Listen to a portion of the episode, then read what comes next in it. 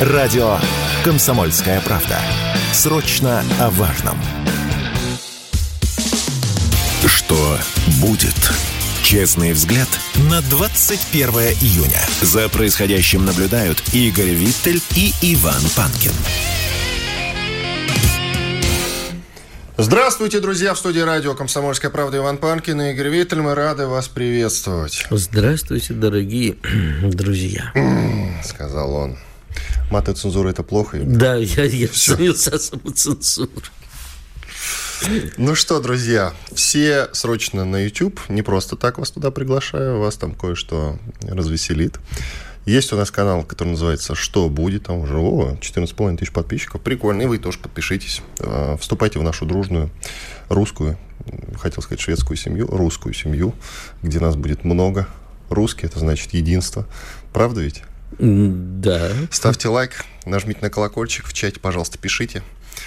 Потом, а, после уже прямой трансляции, в разделе комментариев жалобы, предложения, темы и гостей для эфиров. Есть также Рутюб, ВКонтакте, тоже там вступайте в группу или подписывайтесь на канал, если про Рутюб речь.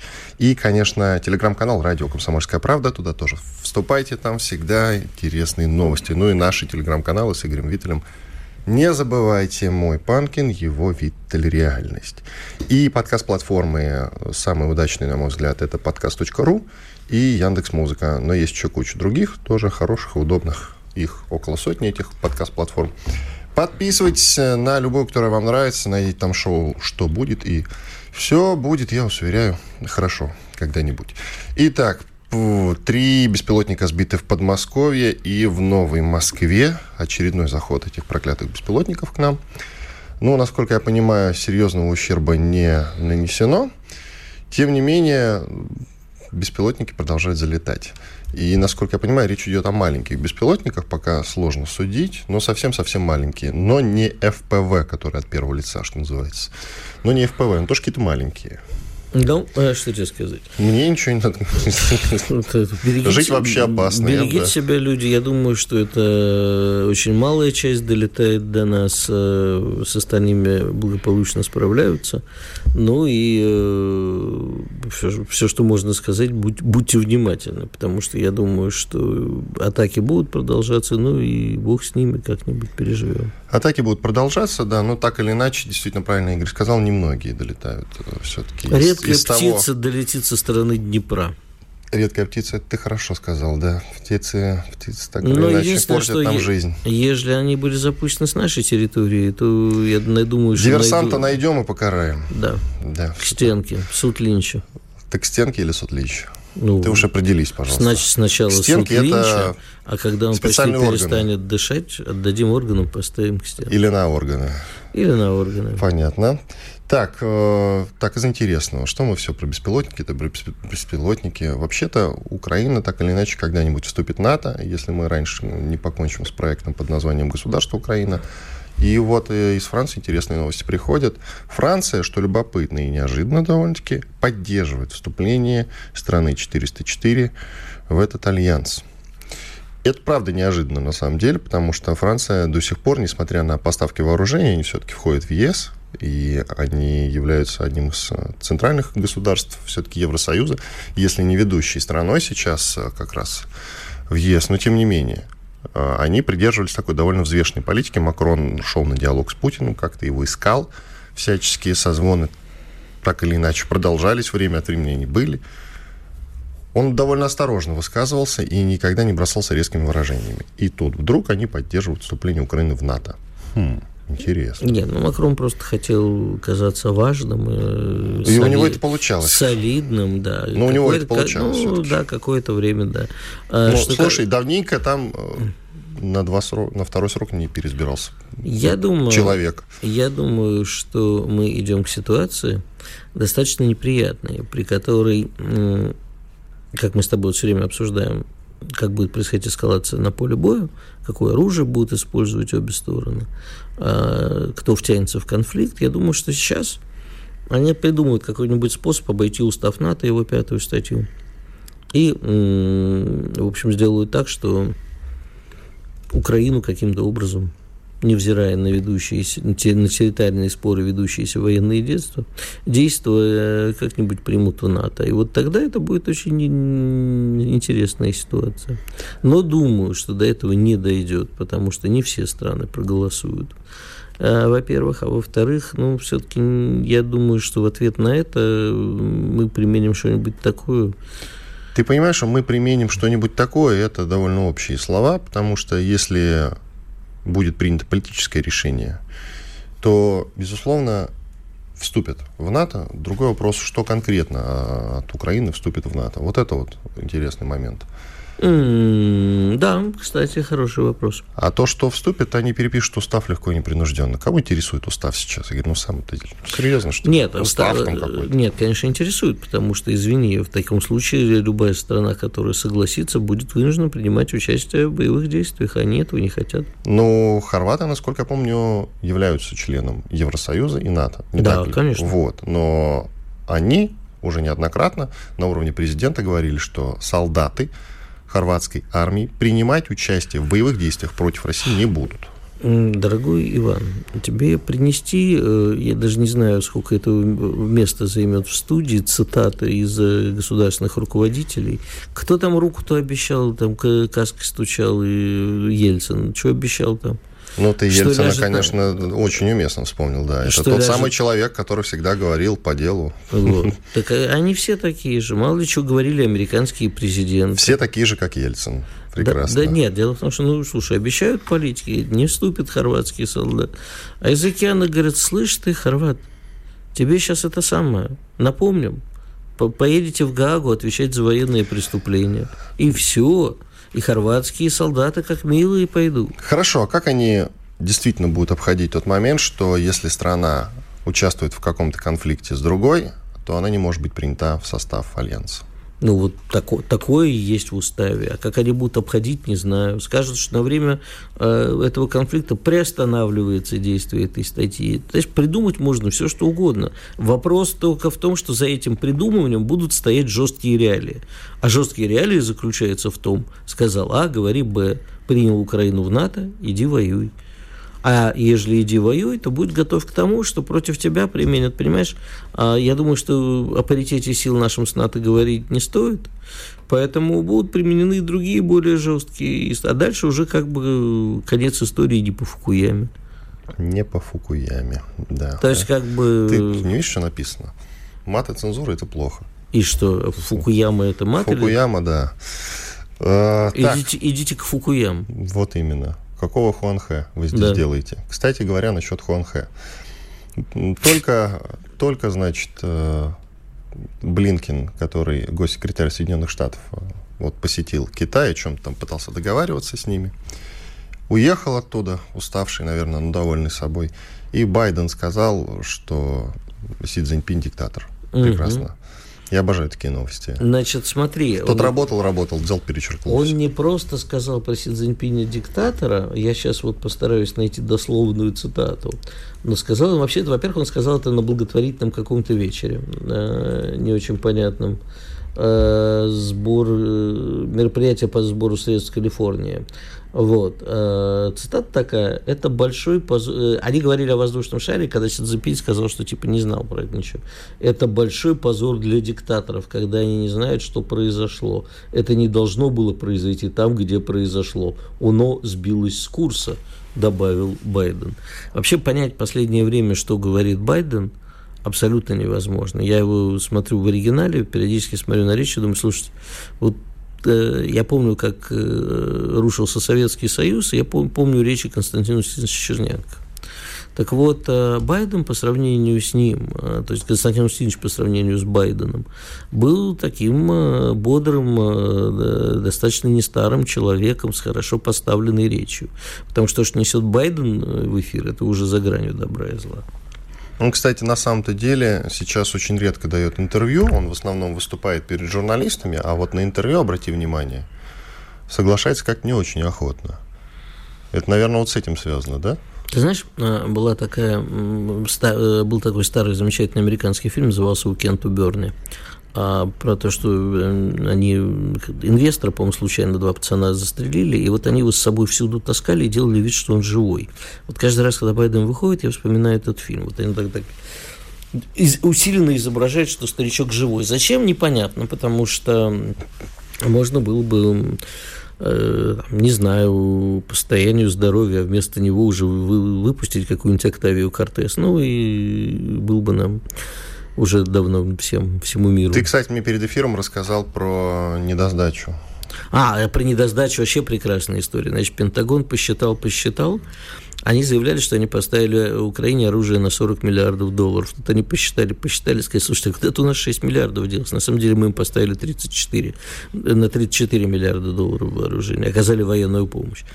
Так что тут, знаешь, вот люди, у которых теряется туда-сюда 6 миллиардов, а ведь на них мог Зеленский что-нибудь себе полезное купить. Ну, а ты бы не волновался за Зеленского? Он свои деньги получит? Что-нибудь полезное. Обязательно себе купит, только не на а Украине. там, кстати, еще вот я, буквально 10 секунд, э, точно так же на Украине сейчас таскают Буданова, потому что фотки, которые они показывают, смотрите, Буданов жив, там, там явно... уже не фотки, там уже есть полноценное интервью. Ну вот я э, уверен, что это не Буданов, потому что ну, выглядит он так, что это, знаешь... Странно выглядит, но, по-моему, это Буданов все-таки. И есть видео, не только фото. Видео есть я его не интервью, видел, есть интервью. но на, на, на фото это такое. Это странное. Панкин и Виттель с вами, через две минуты вернемся. Спорткп.ру О спорте, как о жизни.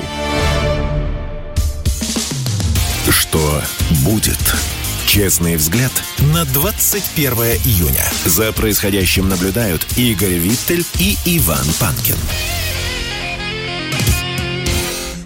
Иван Панкин, Игорь Виттель. Мы продолжаем. К нам присоединяется Екатерина Агранович, член общественной палаты, медиаменеджер.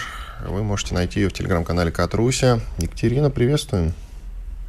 Доброе утро. Кстати, Екатерина была вот одной из тех военкоров, которые присутствовали на встрече с Владимиром Путиным недавно. Ну, я не военный корреспондент, я блогер. Это была встреча не только военкоров, но и блогеров. Не знаю ничего. В новостях проходила встреча президента с военкорами, и там Екатерина Агранович была. Значит, Екатерина Агранович военкор. Все. Путин, Нет, это, Путин это так решил. Так Путин так решил. Так, вы, А, Екатерина, состоите теперь в общественной палате. Это вот что-то новенькое, да? Ну, расскажите, был, был уже этот, по-моему, пленарка-то у вас, да, какая-то? Участвовали? А, да, вот вчера Обсу- было первое обсуждали, пресс- обсуждали там Да, какие-то вопросы по Донбассу, расскажите. Ну, э, нет, первое заседание это было организационное, то есть там выбирали название, ну, э, утверждали название комиссии, секретаря, группы э, межкомиссионные. То есть, э, в принципе, это такое было организационное, и там каких-то политических заявлений или чего-то такого не было. Э, Была рада видеть моих друзей. Э, От э, Донецкой Народной Республики членом общественной палаты стала поэтесса Анна Ревякина, да, это вот преподавательница из моего университета. Вот в целом как бы вот, э, годами все вместе. Вот. Но каких-то, какой-то там политической конкретики пока что не было.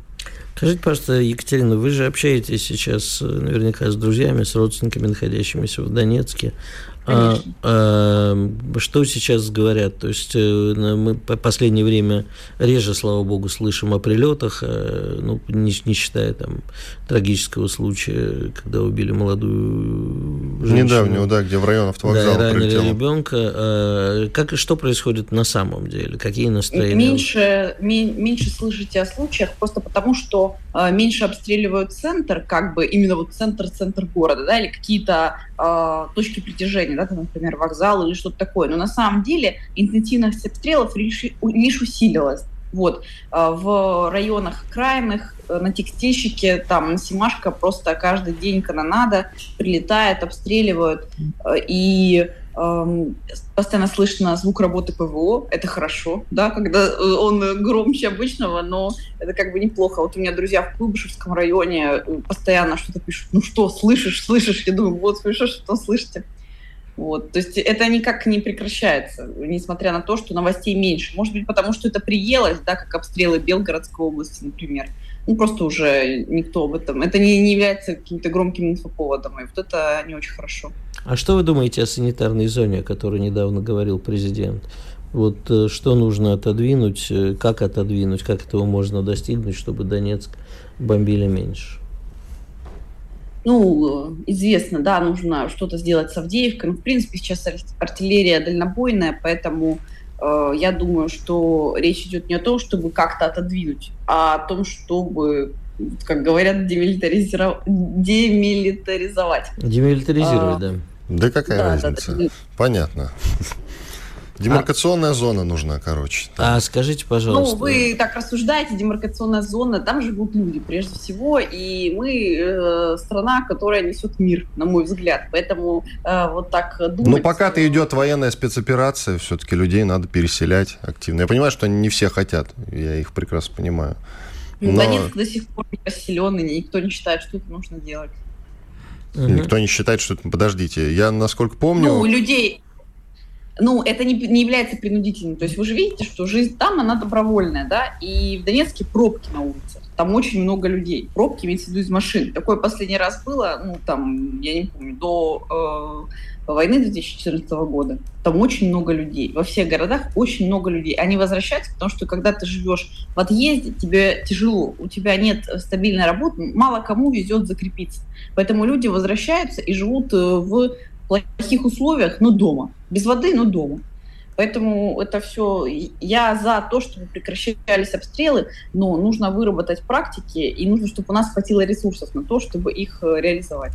А скажите, пожалуйста, э, вот вы как-то странно сказали о том, что не, э, не удается закрепиться вам. А вам не кажется, что это потому, что, наоборот, люди не хотят просто покидать свои дома, не хотят покидать свой город, не хотят покидать свою родину, а не потому, что они где-то еще не пригодились.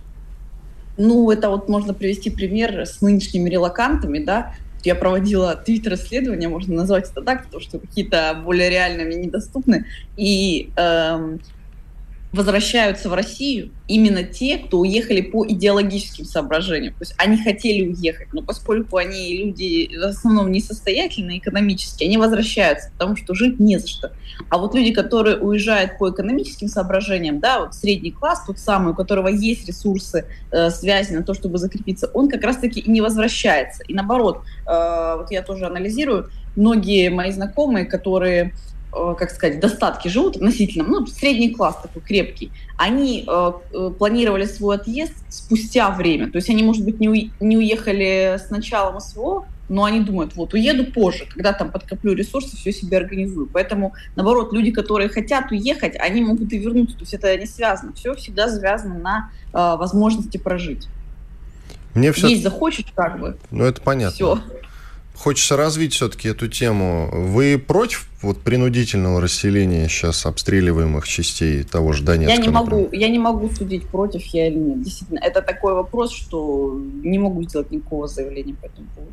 Я за то, чтобы обстрелы прекращались. Э, санитарная зона идея интересная, вот, но э, даже президент говорил, он говорил об этом неутвердительно на нашей встрече, он говорил, что ну вот есть разные идеи, да, возможно, придется сделать вот так но никаких, никакой конкретики пока что не было. Хорошо, давайте вернемся так к общественной палате. В перспективе там какие темы будете поднимать? И вообще, что дает общественная палата? Вот многие задаются этим вопросом. Что вам конкретно, э, по идее, должна дать палата, общественная палата? Э, общественная палата, она налаживает взаимодействие между гражданами и государством.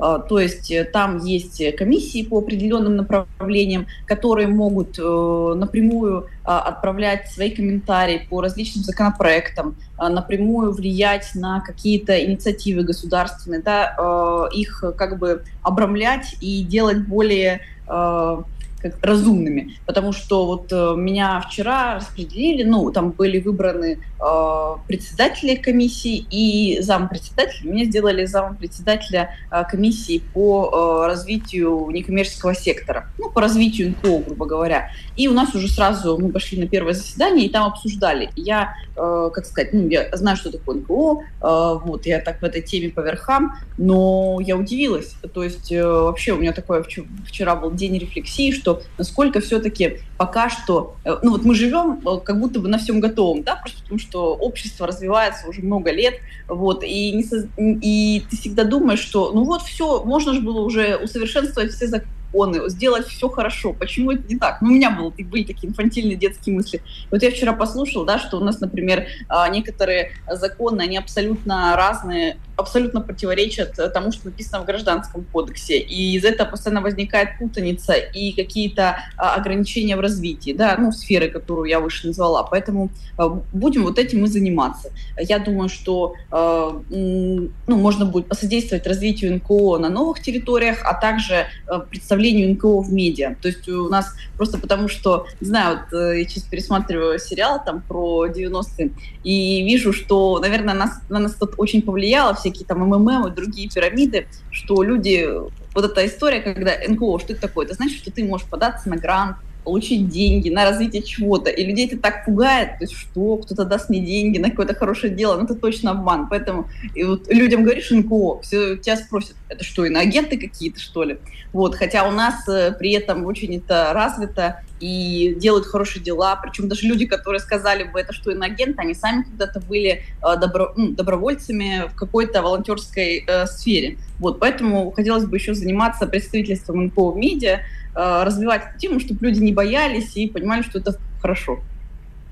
А скажите, пожалуйста, Екатерина, все-таки вернусь к городу, к его жителям. Вот у нас в последнее время идут такие виртуальные бои на тему кто паникер, а кто-то в основном требует каких-то более жестких действий от нашего руководства, люди, сидящие на диванах, напрямую ни в чем не участвующие, просто вот такие диванные эксперты. А сами-то жители, э, у них какое впечатление, что все идет по плану, либо надо действовать жестко и быстрее, и всех уничтожить, и такое агрессивное скорее, ястребиное поведение. Могу сказать так, э, вот э, я, потому что там была изоляция, поэтому последний раз ездила вот в конце мая, и ситуация там была такая. Люди, уста... люди не думают вот в такой массе, что нам нужны жесткие действия, что такое, а думают узко. Два вопроса, контрнаступление и вода. Вот. И полемика идет только по этим двум темам, ну, на мой взгляд, среди моих друзей. А по поводу того, что вот там люди требуют диванные войска, а так или иначе все люди вовлечены в эту повестку. И ты вот живешь просто потому, что это на тебя морально влияет. Поэтому я могу понять тех, кто чего-то требует, потому что они и читают это все только в интернете, да, и для них это вообще какой-то, э, не знаю, Франкенштейн, да, из различных новостей, которые каждый день то такие, то такие, то такие, и они устали, и поэтому хочется уже просто раз, и чтобы все было хорошо. Вот но на местах э, требуют скорее ну, вот какой-то конкретики, да, то есть что дальше, что дальше, откуда будет наступление, ну, мы поняли, что нужно Запорожье, удастся, удастся ли защитить, защитить города, готовы ли мы к нему, а готовы ли его отражать, вот, скорее такие вещи интересуют. Спасибо. Екатерина Агранович, член общественной палаты, медиаменеджер, найдите ее в телеграм-канале Катруся, ну а мы уходим на большой перерыв. Радио «Комсомольская правда». Никаких фейков, только проверенная информация. Что будет? Честный взгляд на 21 июня. За происходящим наблюдают Игорь Виттель и Иван Панкин. Игорь Виттель, Иван Панкин. Мы вас, друзья, приветствуем. Продолжаем наш эфир. Напоминаю, что прямая видеотрансляция идет на нашем новом канале в YouTube. Он называется «Что будет?». Если не можете его так сходу найти, добавьте наши фамилии. «Что будет?» Панкин Виттель. И будет вам счастье. Подпишитесь, нажмите на колокольчик, лайк поставьте, в чате пишите в конце. И в середине следующего уже часа, во время больших перерывов, будем отвечать на ваши вопросы.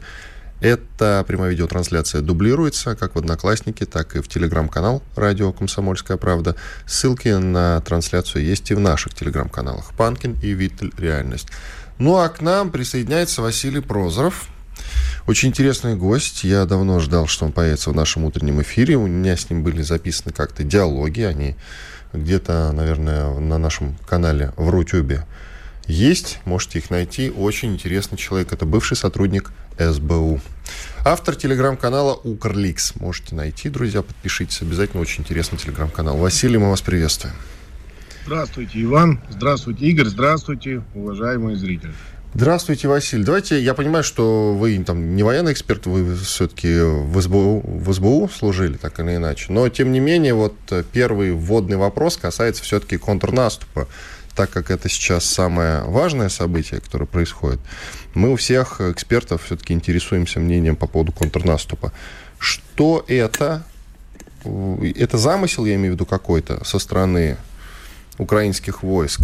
Или они действительно провалили, ну, как минимум, начальную стадию контрнаступления? Как вы думаете? Просто по ощущениям. Может Знаете, ли это быть какой-то замысел хитрых украинских войск?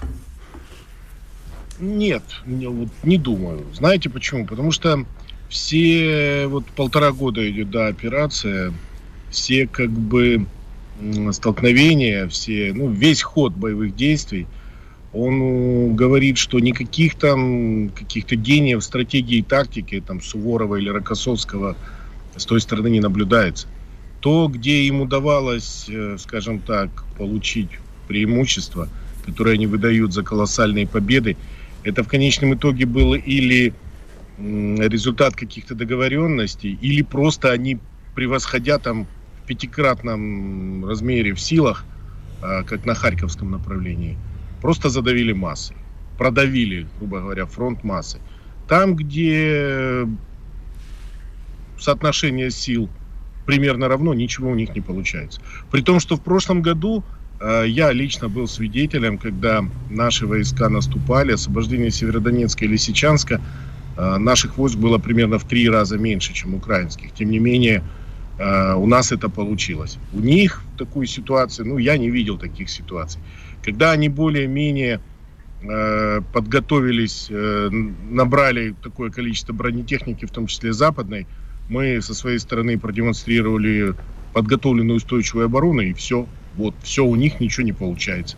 Поэтому я еще раз э, хочу сказать, что да, враг силен, враг э, неплохо подготовлен, но приписывать ему какие-то сверхспособности, э, чудо тактики стратегии, логистики не стоит. Я не думаю, что нам чего-то стоит ждать там сногсшибательного с их стороны. Теперь, что касается двух историй. Одна с Залужным и его исчезновением на какое-то время, потом довольно странным появлением. Ходили слухи, что он погиб после удара русской ракеты. Ну и следом история, соответственно, с Будановым, главой украинской разведки военной разведки, тоже нам рассказывали, что в здание этого самого ГУР прилетела прямо в соседний кабинет с ним ракета, и он находится на сложной операции в Берлине. И, в общем, при смерти. Потом появляются довольно странные фотографии в сети, где он на себя не похож, ну и даже уже видео, вроде как, э, на котором он дает интервью. Вот растолкуйте, пожалуйста, чему верите в этих двух историях. Ну, я могу, как вы понимаете, высказывать только свое. Ну, понятно, ну, понятно. Да. По поводу Залужного, я думаю, я думаю, что-то было, конечно. Были, потому что наши Э, ракетчики и ВКС наносят регулярные удары по именно по штабам, э, не, не, не так, как громко говорят, центры принятия решения, а по военным армейским штабам. И некро, некрологи о высших офицерском составе украинском регулярно приходят. Я думаю, что Залужный мог что-то получить. Но тут еще у меня, как бы бывшего сотрудника спецслужб, Э, сразу возникла и такая версия, что его убрали просто из медийного поля э, по просьбе, по указанию э, офиса Зеленского.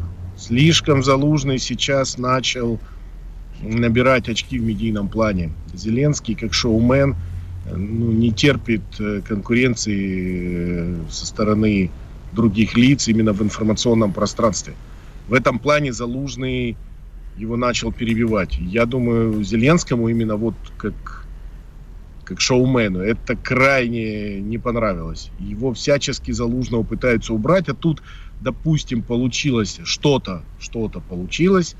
И, конечно, офис президента это максимально постарался использовать, чтобы убрать вообще генерала из этого а может быть, да они просто вот... обратились к нам в каких-нибудь в рамках сепаратных переговоров?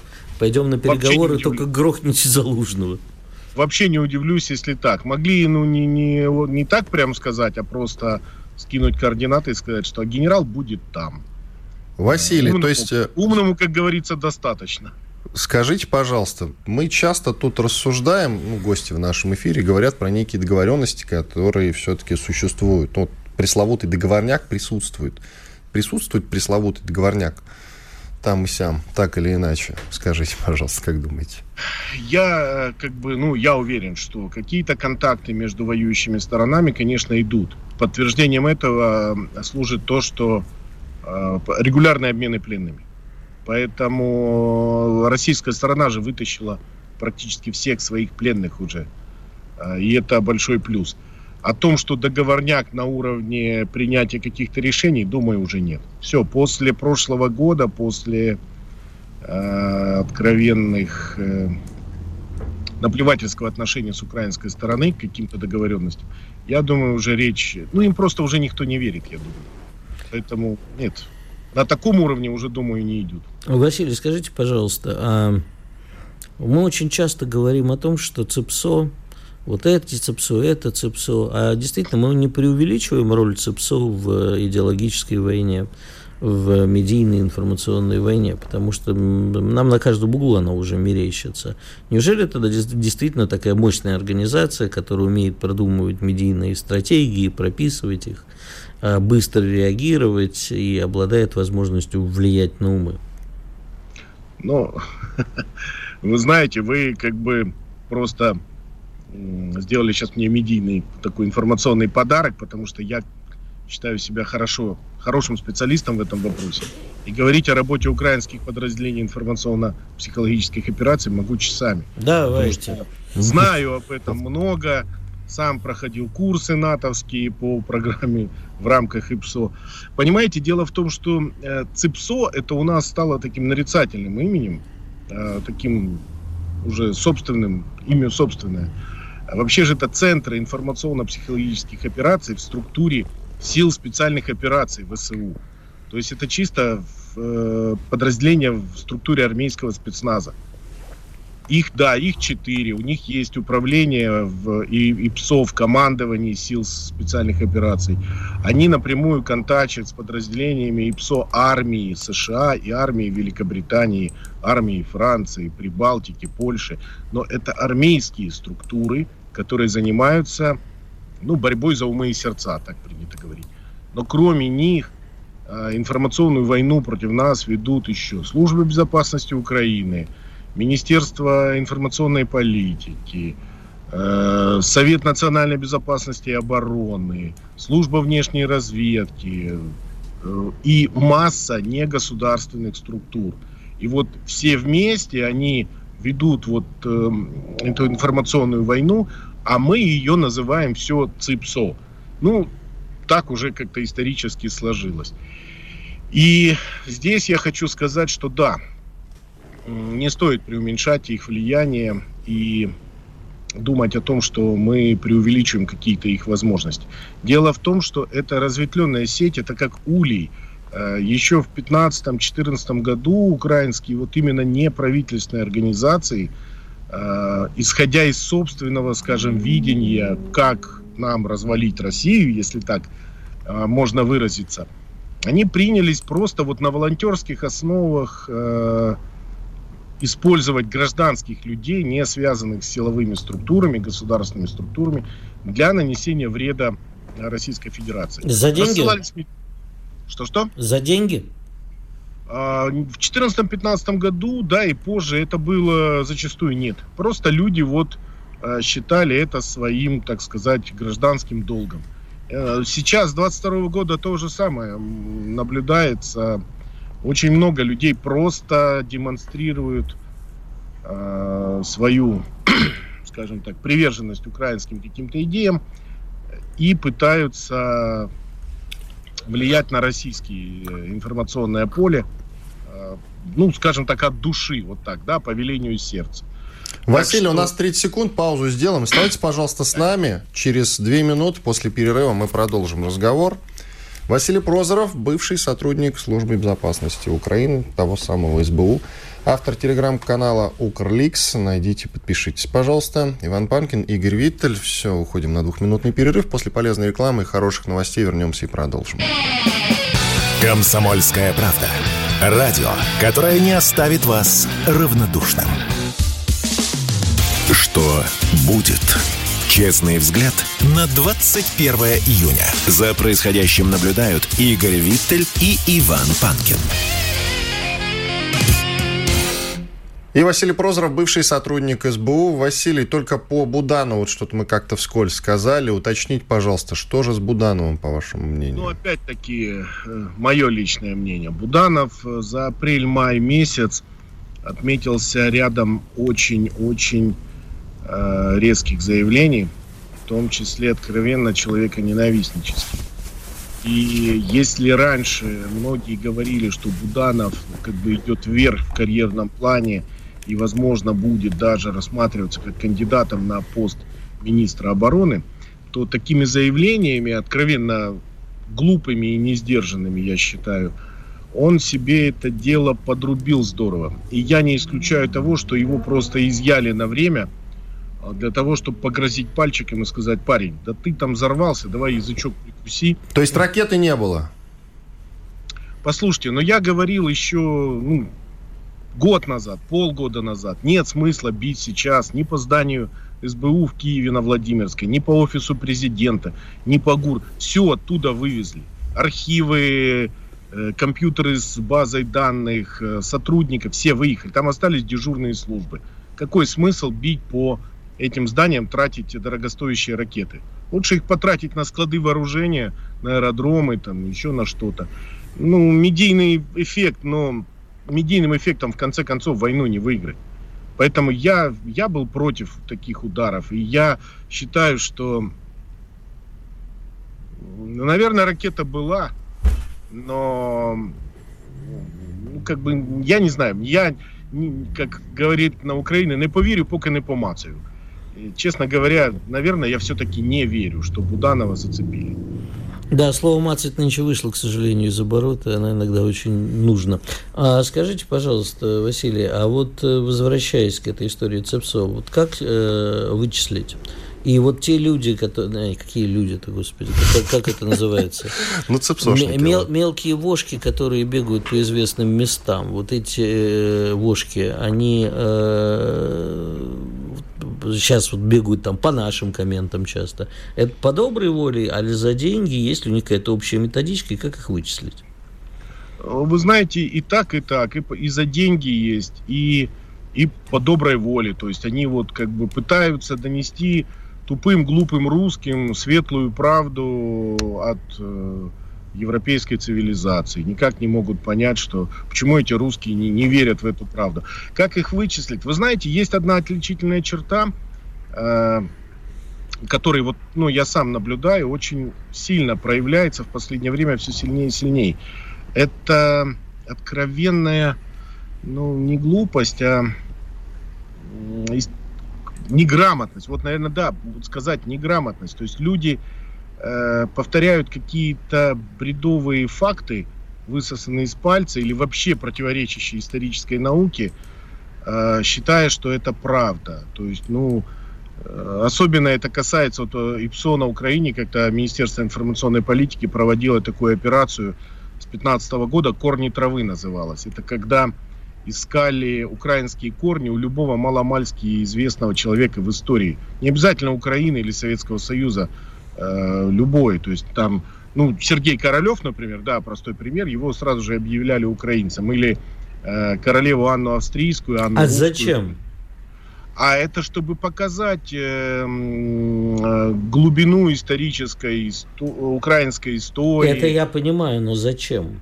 Кому показать? Чтобы, чтобы, чтобы жители Украины повысили себе самооценку? Конечно. То есть, да. я, соответственно, тогда показать, вопрос что... еще, Василий, простите, перебью. А, то есть, ежели э, э, людям транслировать идею, что украинцы выкопали э, в древности Черное море, то они в это поверят и э, будут чувствовать себя лучше, будут чувствовать себя более значимыми, так? Смотрите, ну, Черное море, это, конечно, мы утрируем, но если Нет, показать, это, это что... было. Извините, это было. Ну, понятно. Нет, Василий говорит, что это, равно... ну, это идиот ляпнул. Ну, понятно, что украинцы да, не верят, ну, понятно, что, что они выкопали Черное море. Хорошо, да, но э, вот это да, это шутка. А вот то, что Константин Зворыкин, создатель телевидения, это украинец, Сергей Королев, это украинец, там, ну, вплоть до там голливудских актрис нынешних, которые считают себя украинцами. Казимир Малевич, это тоже украинец, оказывается. Понимаете, отказавшись от огромного пласта истории советской и российской, в которой масса героических и масса значимых поступков, масса великих действительно людей, выходцев из Украины, там, начиная там, от Ковпака и Кожедуба, и если пойдем дальше, там, э, там Но много, Атаман много Рамадановский, да. который там воевал э, против поляков и так далее, там Богдан Хмельницкий, до него еще не добрались. А нам вот подсказывают, Айвазовский, Репин, Куинджи. Вот тоже украинцы. Но вот Айвазовский Репин Нет, Во-первых, настоящая фамилия Айвазовского Айвазян. И вообще историю о том, что приписать себе всех э, известных людей на свете, эта история очень любят заниматься наши армянские друзья. И у меня даже было одно время развлечение. Забиваешь в Google, в любой поисковик, э, такой-то армянин, и обязательно будет объяснить. Вот я так недавно, и недавно, достаточно давно, одной девушке доказал, что Рембрандт армянин. Потому что так было написано на одном из сайтов. А, поэтому Украина это все опять-таки стащила. Ничего своего. Василий, да, продолжайте, пожалуйста. В Украине э, это все приправляется очень агрессивной политикой. И вот э, вы задавали вопрос, как их отличить. Вот когда человек начинает с пены у рта доказывать какие-то вообще бредовые э, исторические отсылки, ну вот, вот это, это сторонник Э, пожалуй, вот такой операции корни травы со стороны Украины. Ну, мне кажется, они тоньше стали сейчас работать. Точнее, тупо, но все-таки не пытаются доказать э, украин, э, украинское происхождение Знаю, кого вы, бы то ни было. Вы не читали, недавно мне попался на глаза вообще просто просто вообще, отвр... ну, я не знаю, отвратительный пост, можно сказать, человека, который сказал, что во время Великой Отечественной войны концлагеря на территории Германии, это было сделано советской армией, которая продвигалась на территорию Европы, строили там концлагеря и привозили туда потом журналистов, чтобы показывать э, ужасы нацистского режима. И сами немцы, типа, извините, офигели, потому что таких лагерей при них не было, а пришла Красная Армия, построила лагеря, чтобы обвинить э, в создании концлагерей нацистскую Германию. На полном серьезе украинский один, э, ну там, не блогер, э, выкладывал это в сеть. Хорошо, Василий, у нас буквально несколько минут остается. Нам без конца вот в новостях, скажем так, может быть, может быть, вы сейчас вот скорректируете этот момент, навязывают мнение о том, что, допустим, та же украинская армия, ну, вообще все там плохо, и ходят чекисты украинские, украинский вариант чекистов, таких э, с маузерами, которые всех расстреливают, всех э, чуть что в кутузку бросают. Там свободной и спокойной жизни на Украине нет. Я понятия не имею. Вот вы растолкуйте, пожалуйста, насколько все серьезно в плане как раз работы СБУ с населением. То есть за любое сообщение, даже если смотрят русские YouTube-каналы, то есть за это могут привлечь. Мне пишут иногда, вот э, мне в телеграм-канал из Украины тут же переписку стирают сразу же, на всякий случай, даже если в комментах пишут. Ну, это правда. Это, это действительно имеет место быть. Э, вот вам яркий пример, э, который, как бы, ну, никак не скажешь, что это русская пропаганда, когда был очередной месяц назад прилет, очень эффективный прилет наших дронов, беспилотников, наших калибров по Киеву, когда Патриот Э, Патриот уничтожили, ага. Да. Угу. И посмотрите, люди выложили в YouTube просто видео прилетов. И на следующий день их уже всех установили, к ним всем пришло СБУ, и людям грозит вплоть до тюремного заключения. Но тут был закон, понимаете, э, было введено вот это положение о том, что действительно нельзя выкладывать э, подобные видео. Это даже мы как бы в курсе. А я все-таки о другом, что запрет касается даже там просмотров именно русских блогеров и так далее. Если русскую пропаганду смотрят, значит уже враги, значит лояльны. Вот такое Конечно. отношение. Но это четкий маркер. Если ты читаешь российские каналы, значит ты исповедуешь идеи русского мира. И за это ре- реально могут бросить в темницу. Да. Еще в прошлом году, я помню, работал э, на освобожденных территориях только-только и с пленными многими общался. Они рассказывали, что еще в прошлом году в армии, в ВСУ, под роспись требовали удалять у военнослужащих, удалять со своих смартфонов Телеграм. Прям вот это в приказном порядке было.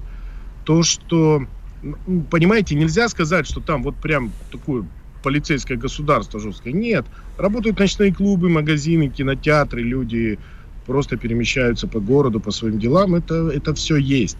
Но в то же время подойдет патруль и попросит предъявить мобильный телефон, Если найдет там в Телеграме подписки на какие-то русские каналы, могут быть проблемы.